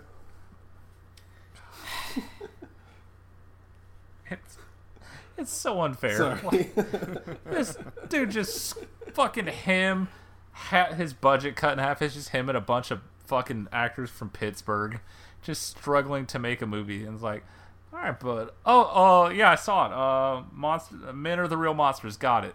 Oh, cool. We're the most popular thing on the planet. Hey, uh, Mr. Romero, why isn't Chris Hardwick introducing your movies? Checkmate. yeah, it's really good. It's- shock of all shocks, Day of the Dead's a good movie. Yeah. Now, I went on a journey here with this movie. oh. Did someone call for a PG 13 erotic teen thriller from the year 2002? Uh, uh, Because sometimes you scroll through your hard drive and you go, huh, I don't remember downloading Swim Fan. Oh fuck. fucking swim fan. Oh shit. Now, let me tell you about what happened about 75 minutes into this movie. I spend this entire movie going, I know this guy. Because all of these people in this movie, they all have faces, and then you pull up their names and go, I've never heard of this person in my fucking life. So I go to his IMDb, click on him, go down to his roles. You, we uh we talked about this guy pretty recently. As he is the person in the opening scene of Cherry Falls. you, describing- say, you say person. Uh, That's that's that's a he is the alien from the beginning of Cherry Falls who has come to Earth to get his nut and die. through Nobulax is in other movies. This is fantastic. So Swim Fan is about a swimmer, and this girl becomes obsessed with him, and they fuck, and then he's like, "Oh, sorry, that was a mistake. I don't, I don't, uh, I actually don't want a relationship. That was a mistake." And then she just starts ruining his life because you know, women be crazy. Fatal attraction sort of thing, I guess. But like, yes, but it's a PG thirteen version. But then it just starts turning into, huh? She just killed that random dude. it. There is heavy beeper drama in this movie. My favorite kind of drama. Oh, how Like- will the Patakis deal with all this new business? this is a fine place. like he, they fuck like 20 minutes into the movie, and you're like, huh, okay, that didn't take long. And then she starts stalking him online, and that's where the Swimfan name comes up. And then that scene just happens once, and then she just starts ruining his life. Like he works at like a hospice center, and she like shows up, puts on a white coat, and switches someone's medicine, and they almost die under his care, so he gets fired. She dresses up like him, takes his car, and runs his girlfriend off the road and almost kills her. It's the climactic end of this tight 85 minute movie. Is like a nugget was dropped like 20 minutes in that she can't swim. So, of course, the climactic thing happens in a pool. And he just pulls her in the water and she drowns off screen. it's 2002 Fuck. was a beautiful year. Great. It was. If I had not have discovered it was a guy from Cherry Falls, I probably just wouldn't have brought it up. But I Like- spent the next 15 minutes laughing at Thermobulax fucking a girl in a pool and then having his life ruined. Just getting single white femaled by this girl who looks like every other girl from a teen fucking movie in the 90s. Okay, so here's the thing about crypto. Yes. How many Hemsworths are there? I'm too many. I had forgotten this was Luke Hemsworth, which is a person that's real apparently. Wait, I thought there was just Liam and Chris. Yeah, so did I. Jokes on me. Surprise. Now, when you said, how many Hemsworths? I actually want to hear this. Okay. How many are Got there? a Hemsworth head. Um. Uh, keep talking. It's loading. Okay. So when you told me that he goes back to his small town, and in the back of this man's grocery store is a Bitcoin mining rig, Correct. I thought you were exaggerating. he goes into the walk-in cooler, and it's the walls are just lined with racks mining Bitcoin. That is accurate. the introduction of this character is people talking about him, in which someone uses the line, "So you weaponized autism?" Yes, but he's our weapon. So that's the quality of this movie you assigned me. Kurt Russell is in three scenes? Question maybe mark. maybe four. His he's introduced just getting thrown out the back of a van, and then every other scene is just him complaining about doing hard work on the farm while his city boy son goes out. It is. It is not good. No kidding. I'm a big fan of his friend who will just like literally run into frame to interrupt them talking to talk to them about Bitcoin. Yeah. I do not remember the plot. I don't know how they got so deep that his dad was kidnapped. I don't know how mob or something. I don't know how Bitcoin plays into the Russian mob. I don't understand this movie. I did not care enough to rewind it. That is fair. Only you would find this movie is what I'm trying to say. To answer your question, there are three Hemsworth brothers, and Luke is the oldest. That's disgusting. Truly the Chris Gronkowski of this group. Just what a dire movie. I've seen a Luke Hemsworth vehicle now. You sure have. Thanks so much, friend. That's what I'm here for, buddy. Now, At least you at least you didn't have to watch the Johnny Knoxville retard movie. Yet. I mean, yeah, we're like halfway through the season, and uh, I feel like you already have a doozy picked out for me. Uh, you, you'll like this one more. Oh, jeez. Chris, here's the thing about Man vs. Snake. I wish it was eight hours long. I could watch documentaries about people who just get super obsessed with one thing and make it their life's goal. I could watch that all day. It's endlessly fascinating to me. Parker, I'm dead serious. I think this could be a future episode. I love I love that the start of this movie is them talking about breaking all the records and all that.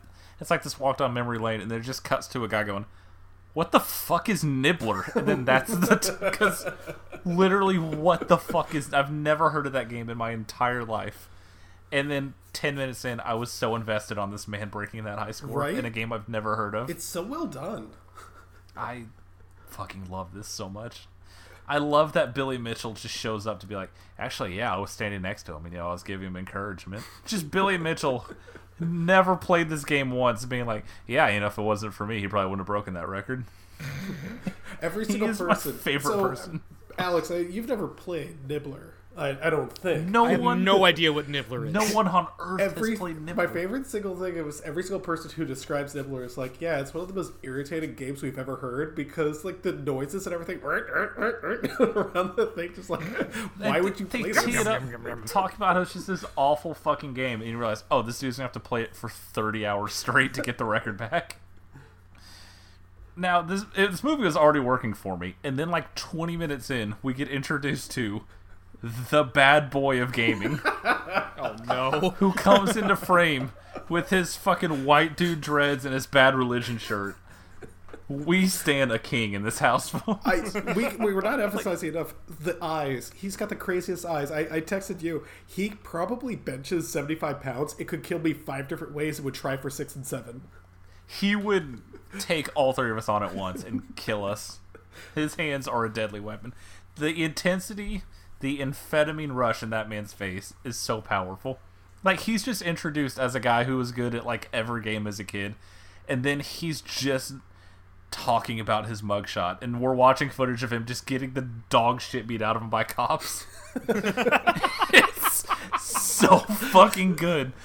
And then he just becomes this foil. Like instead of Billy Mitchell, it's just literally a white dude with dreads, and in every scene he has a different punk band shirt on, and it's so fucking cool. I think my favorite thing about him is that uh, there's a couple things. I mean, one, he's for real.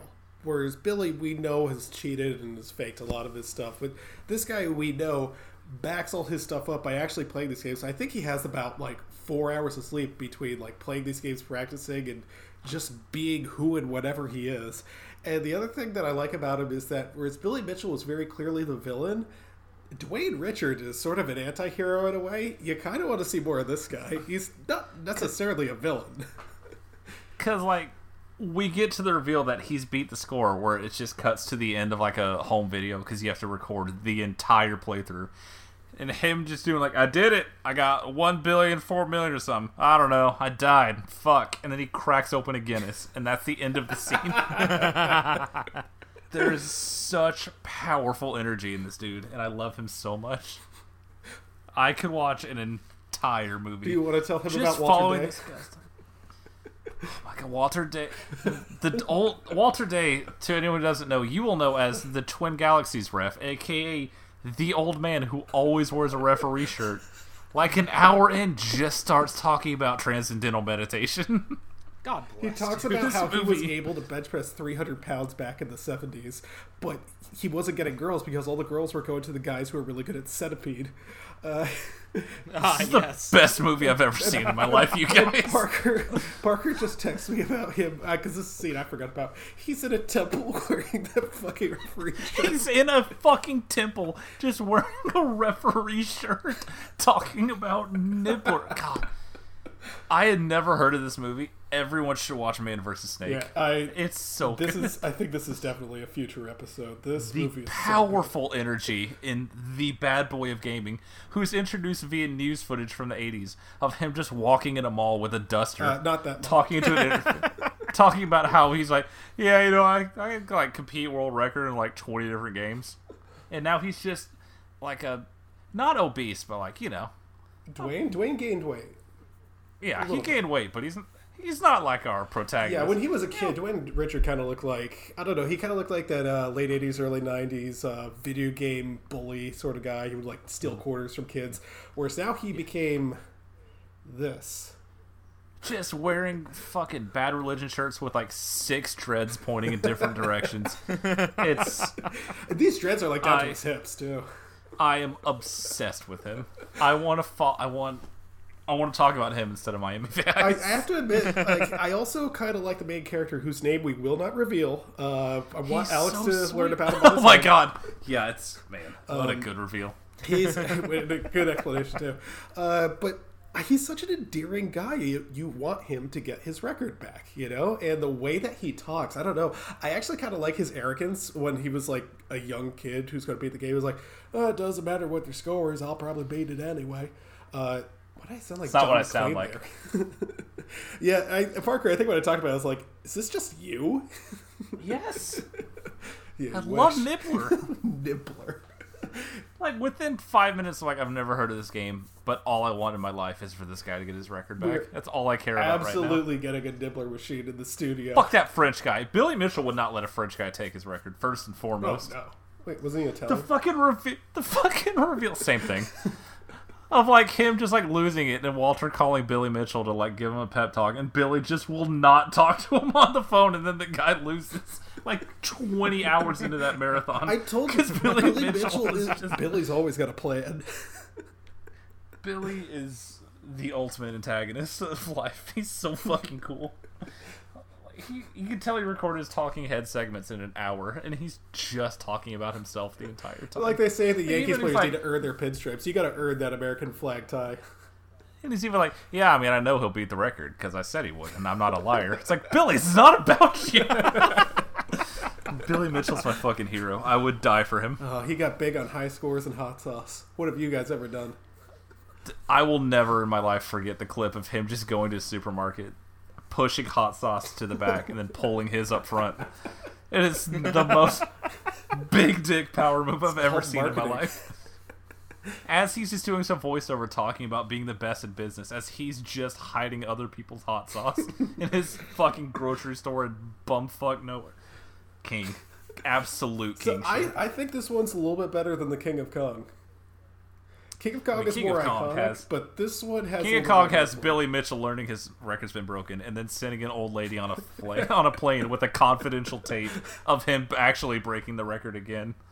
That he's just had in hiding apparently for two decades in case someone beat It him. was also revealed to be falsified. I, I don't know. I just feel like this would again. Billy Mitchell's not a liar. Are you? If you call him a liar, you're calling America a liar, motherfucker. He's gonna- what are we doing right now that would? He's gonna sue our Oh. podcast. All the me- all the let me just money we've been on- making, he gets.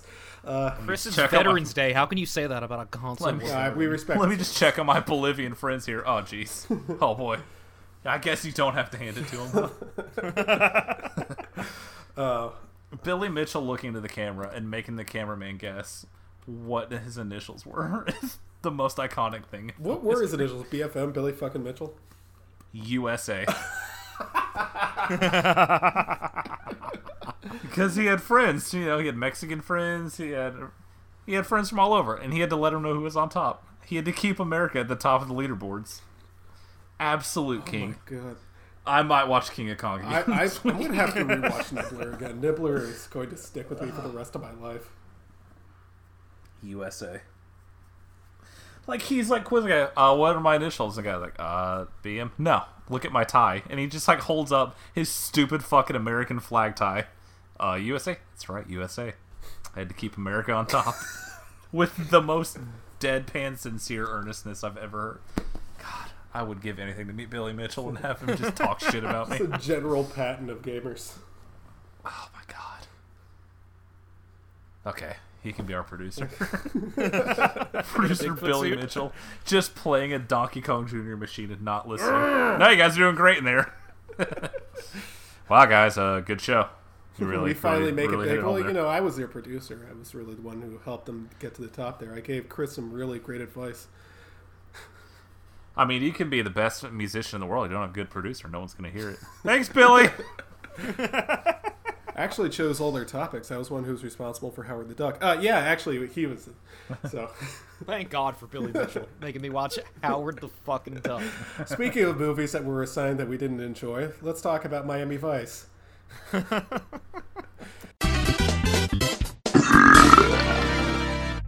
um, so Miami Vice, like we said, is uh, based on a television show called Miami Vice. Uh, you can tell that I'm pulling up my notes application. Yeah. Da-da-da-da. Oh, great. Okay, so we're all quote marks here friends on this podcast. I guess that's why Parker assigned us a movie that starts with a club scene. Thank you so much. I hadn't Parker. seen this before. What is this? And not only is it a club scene, they're playing the remix of Numb. Yeah. By the way, like you try. Oh, it's a club scene.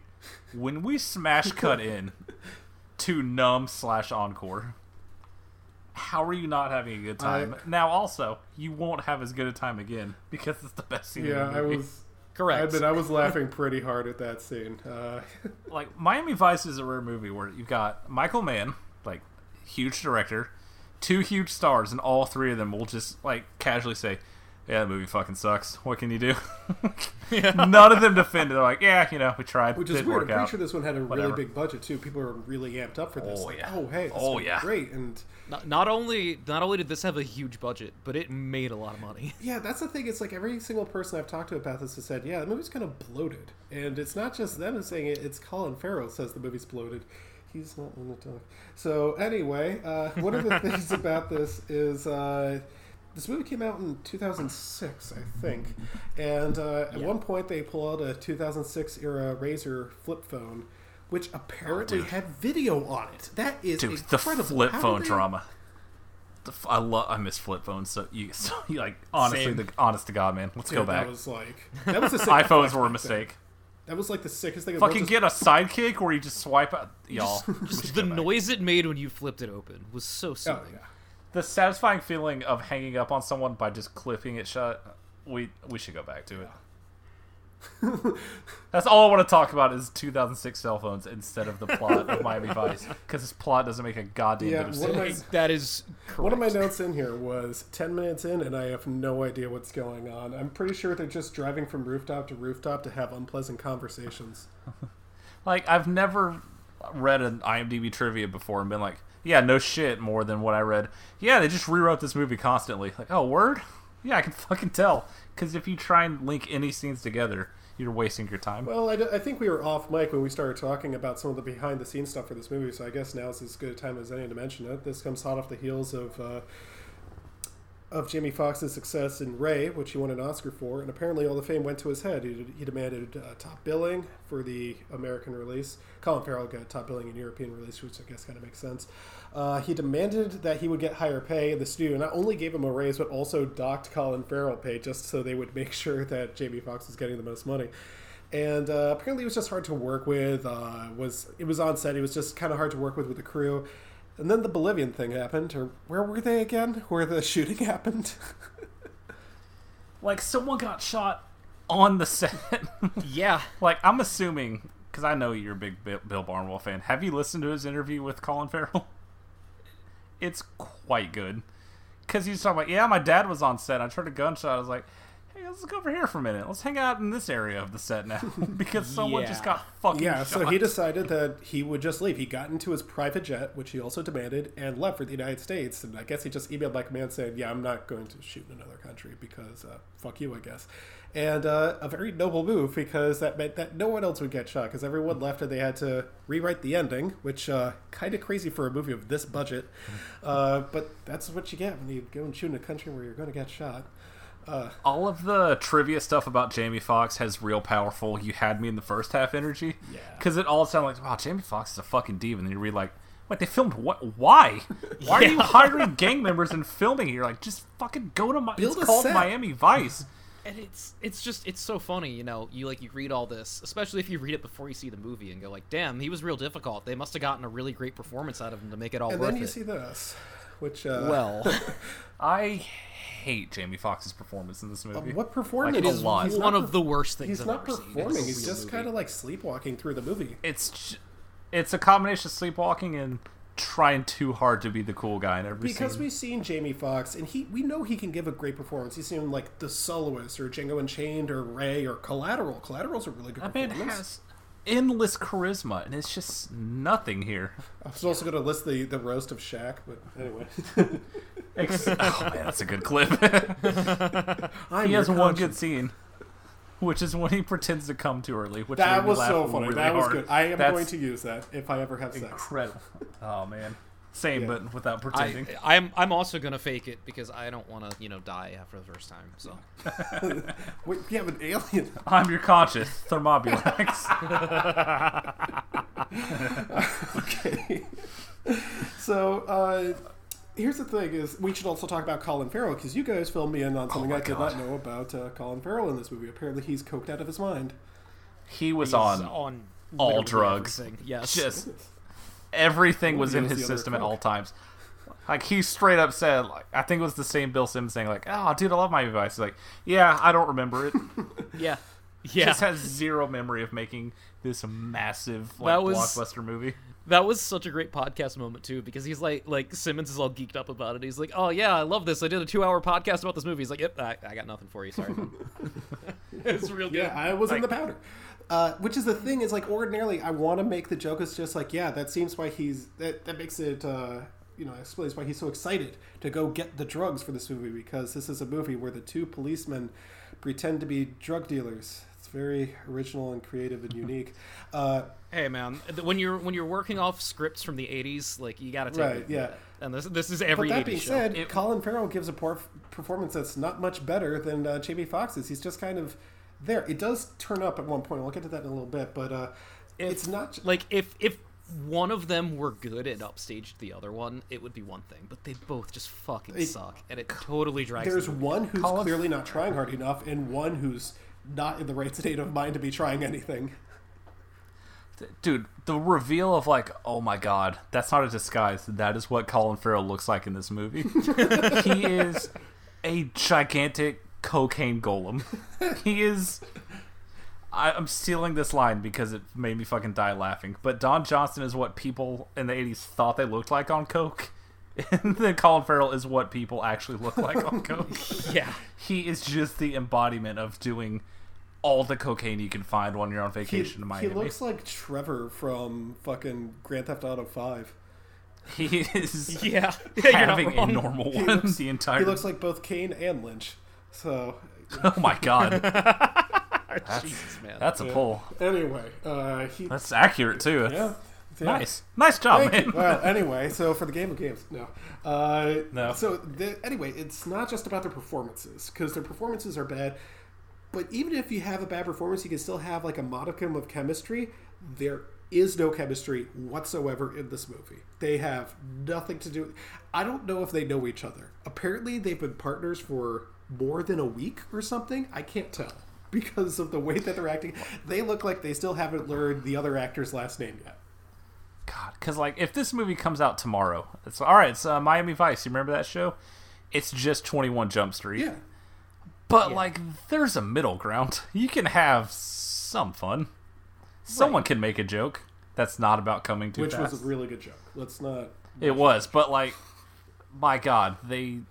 First of all, they're just barely in the movie together. Jamie Foxx still just disappear for like twenty minutes at a time. Oh yeah, what's? I don't even care. I'm sorry. I, Well, what you It's see, when- very confusing. when you keep walking off set and refusing to take boats or planes in a movie called Miami Vice, comma. I'll, I'll make Look. the argument that that's a good thing later on.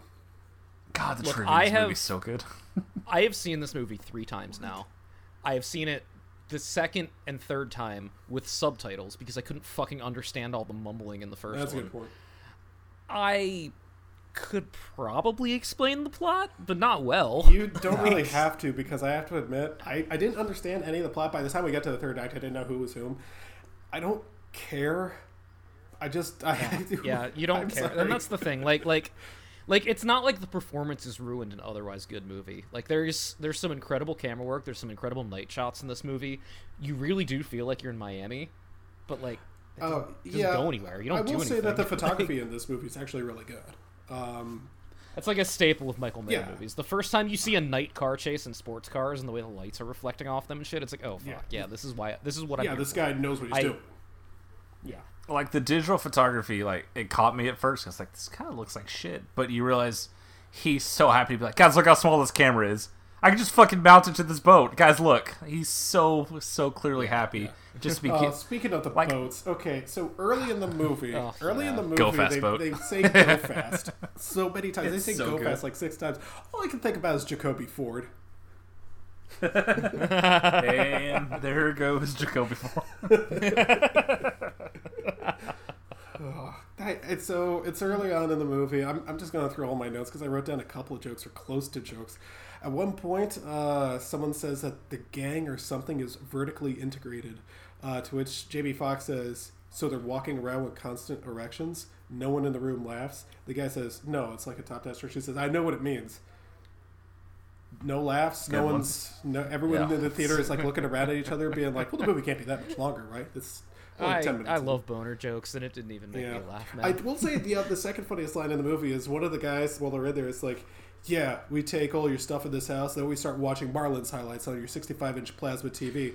That's Dude. so funny watching Marlins highlights. Come on, I- that's impossible. I also wrote that down because I just imagine them just like in this giant Coke Palace on a massive TV watching that weird home run celebration thing. It, it is a little funny though when you think about it because it's like, oh, the 2000, the 2006 or 2005 ish uh, fucking Marlins. Who's like, oh, could they make a joke about the Dolph? Oh, well, Oh, the. Marlins. Mi- Miami Vice 2, where they're investigating Josh Hamilton killing that guy. oh my god! You're welcome. Yeah. Thank you. So uh, our two characters, Colin Farrell's Jokes for one person. Colin right there. characters. appreciate it. okay, I want a little challenge here for you guys. Physical challenge. Uh, Sorry. physical challenge. Colin Farrell's name was uh, his character's name was Sonny. What was J.B. Fox's character's name in this movie? It's unfair if I answer 'cause it's the same as the show. Hutch. That's that's a fucking Will thing. Smith movie. Okay, so Man. Oh, just like coming to America. all right, so uh, Will. No, sorry. Damn it. Jamie Foxx has a hot girlfriend in this. she showers with him, and he pretends to come on her too early, and she thinks that's funny. Uh, anyway, she gets some flowers. They're not from him; they're from the gangsters. And she then explains the significance of the flowers to me, and it's like I had trouble following the story, but I didn't have trouble understanding that. I'm not that stupid. I there's some small scenes like I really enjoyed him trying to play it cool on the phone, where you can clearly see like, oh, well, she's fucked. Yeah, Like she's Yeah. absolutely fucked. And same like the scene earlier where they're talking to the guy who basically gets all their informants killed. It's like I gotta go home. And just gotta look. He answers the phone list. And I'm like, yeah, you don't have to go home. yeah. That scene's real fucking good. Yeah. Like the movie starts very strong, and then an hour in, I'm like, I actually don't care. Yeah, when, about when any we're of like this. When we're like 20 25 minutes in and that dude just walks in front of a semi you're like oh fuck like what are we watching that here? semi keeps going. You just see that blood streak on the road. You're like, okay, okay, movie. You know, maybe this movie's better than I heard. And then you realize you're like, I've just seen like 20 disconnected scenes. Well, There's drugs apparently. I don't care. Yeah, I mean, Colin Farrell's got a Zappa mustache going on, and that's the only thing I have going for me. Actually, there is one other thing that's going for me in this movie, and that is Gong Li. Gong Li gives a really good performance as she gives in every other movie she's ever done. uh, you don't like her in this? that's what we're calling that dude like you you do realize like she couldn't read the script right like i'm not and that's No, not no, like I- I know, I know, I like, know. she literally couldn't read the, she was delivering her lines phonetically I know. they sound so No, disjointed I will, like you know, sometimes people from other countries have accents. I mean, it's fine. It's No, I don't. no, I, I, I think that that was a pretty good performance. I, I don't know. Maybe it's because I like the character because up to that it's not it's not her fault like I'll, I'll say yeah, that. I mean, it, what they did is they just took the woman who had made it big in Memoirs of Geisha, which I'm still working my way through that book, and she was also in uh, Raise the Red Lantern and Farewell My Concubine. Don't watch Farewell My Concubine, uh, but she's a lot of movies about prostitutes geishas are not actually. Pro- uh, we'll we'll talk knew it. about anime later. Trap sprung Actually, idiot. a little See sidebar about, next week. sidebar about a book I'm reading is I actually thought they were prostitutes until I got to page 130. So the movie explains, oh, uh, I mean, sorry, the book explains, oh, they're actually different fucking Bakugaijin, so felt bad about that. They're they're prostitutes. Look, her accent is the same as the Keanu Reeves and Dracula. It's like, look, I mean, That's the the next accent's movie not we're great, gonna but, but there's a director on set who could be like, "Hey, cut, let's try it this way." But I don't, I don't know. I, I thought her accent was fine. It's it really is not. It's as bad not uh, again. It's it's not the accent that's the problem. It's It's that, the like, delivery, I guess. she's- yeah, she's like not speaking sentences. Like it's I. You really have to see it to like. I- I don't know, understand. I- like, like not not that I'm suggesting people should see this movie, but I, I don't know. I didn't I didn't really think it was that bad. I think it's more that I like her character because up to this point I've got no reason to even remember Colin Farrell's name in this, besides the fact that he says it's Sonny like three times in the beginning. But I, I had no attachment to him. I actually wrote down I have no attachment to these characters. I don't care if they live or die. But when she comes in, he kind of attaches himself to her, and I'm like, well, I don't know, maybe this will develop into something. And that was like the one thing I kind of carried throughout the movie. I think like every movie I watch, even if it's like kind of lousy or not really interesting to me, if I got like one thing to carry with me, uh, I'll sort of attach myself to that. And I, I kind of like their doomed relationship. Uh, so Dude, I don't know, I've never defend- wanted a mojito so badly in my life than when they go Right? out. Oh my god! I thought it was romantic. I kind of liked the little bit of romance that they had. I, I knew it wasn't. no, gonna I work I, out, I, I but- do I do agree, and like I don't I don't think it has anything to do with interpersonal chemistry that a lot of that didn't work Well, for me. Again, the other like, chemistry in the movie. a really flat performance and a performance that doesn't belong in this movie put next to each other, and I'm just like, eh, mm, mm. I like that it gave them a lot of time. Yeah. mostly because Jamie Foxx. That's just what I was going to say. I was like, the less Jamie Foxx, he just the more leaving. Gong that we have. Uh, I, Hey, I uh, was I was not fine. relieved every time he was Yeah. gone. Other than you know when I knew that like shit was about to go down. Because like, but I like the ordering of this movie is like a little bit hazy and confusing in my head, despite just watching A it again. little? Like, I like I know there's Nazis. I know there's like a speedboat chase. I know there's like a different speedboat chase. Like, I almost forgot about the Nazis. I I don't know why there are Nazis. They don't do Nazi things. They're just like, oh well, who's delivering these drugs? Oh, it's the Nazis. Let's go to the Nazi headquarters for five minutes. All right, they're gone from the movie. Moving on.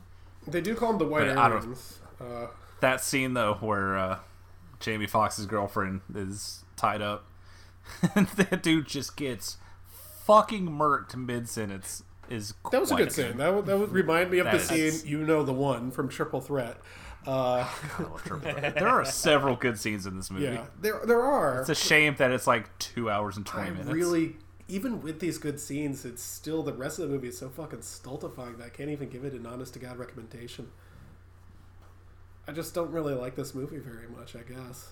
I, you're not wrong. 'Cause, like, like- I Even like when I'm digging, like, oh, I love this soundtrack, and then a fucking Audioslave song starts. Like, what Yeah, are we you know, doing? That's the thing. It's like I, I, I'm just now thinking about it. It's like it's not just the fact that it's two and a half hours long because you can have a long movie that's like this and still work. Heat's a long movie and Heat's a masterpiece. Heat is a very long yeah, movie. it's, it's three hours, right? Isn't like three hours and four minutes or something like that? But it's Oh, really yeah. good. Like I recommend and it everyone. uses every minute Yeah. of it. This is like it's 220, and like if this were 65 minutes long, I would have gotten. Yeah, like I'm looking at my watch while I'm watching this. I can't remember Jamie Foxx's name. He's supposed to be one of the main characters here. Has top billing and states that. Man, I just I could not get into this.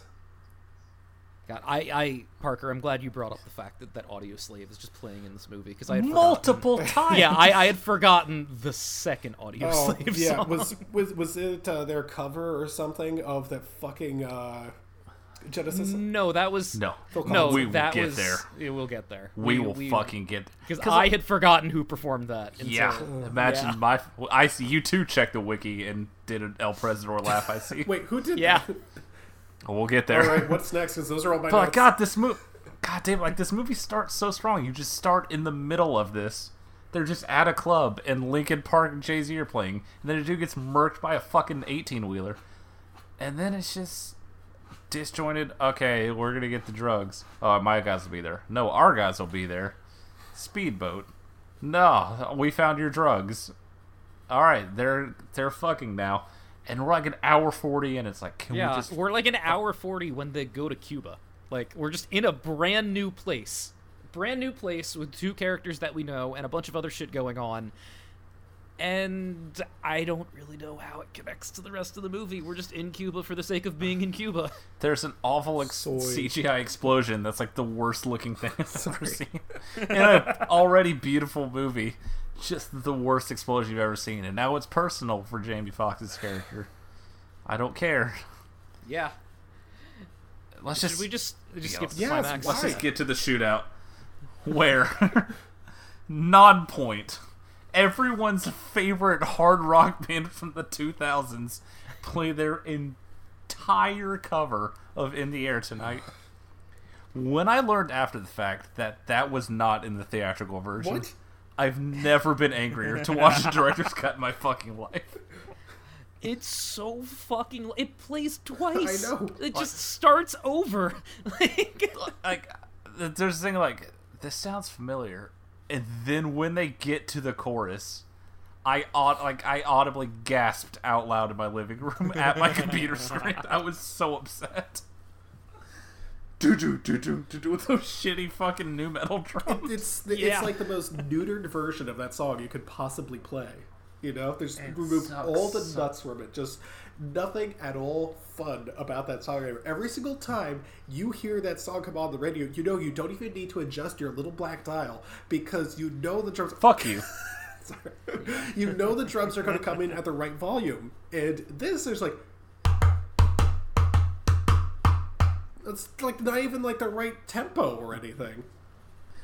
like, might as you- well have been a drum machine. there's one thing in that song you have to nail how do you fuck it. that boy what a fucking great metaphor for this movie a shitty cover that should work but just bails on every possible aspect except for the shootout the shootout's pretty good all right. I mean, I was watching Shootout it, is yeah. real Like, solid. because I You was could thinking tell they had shootouts. the- This one kind of kind of outclasses a lot.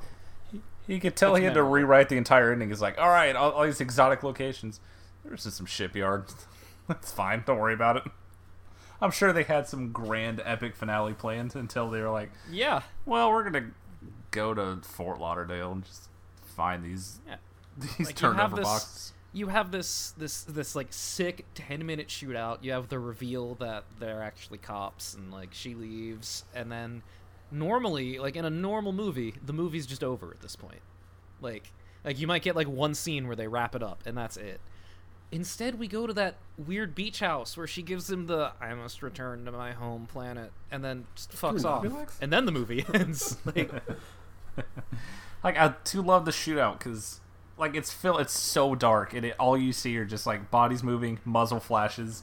The sound is good because it's a fucking And fucking you, you Michael still Mann know movie. where Yeah, yeah. everyone Of course it is, or where they ought to be, or where they could possibly be, and that's good. You can tell right a lot you of work could went into. you yeah like i feel like even having not seen this in a few days i could like diagram the Yeah. shootout and like that's that's good filmmaking It reminds me Like, in a way of Crawl. Like when we get in there, we know the layout of that basement, you know, and that's a good thing.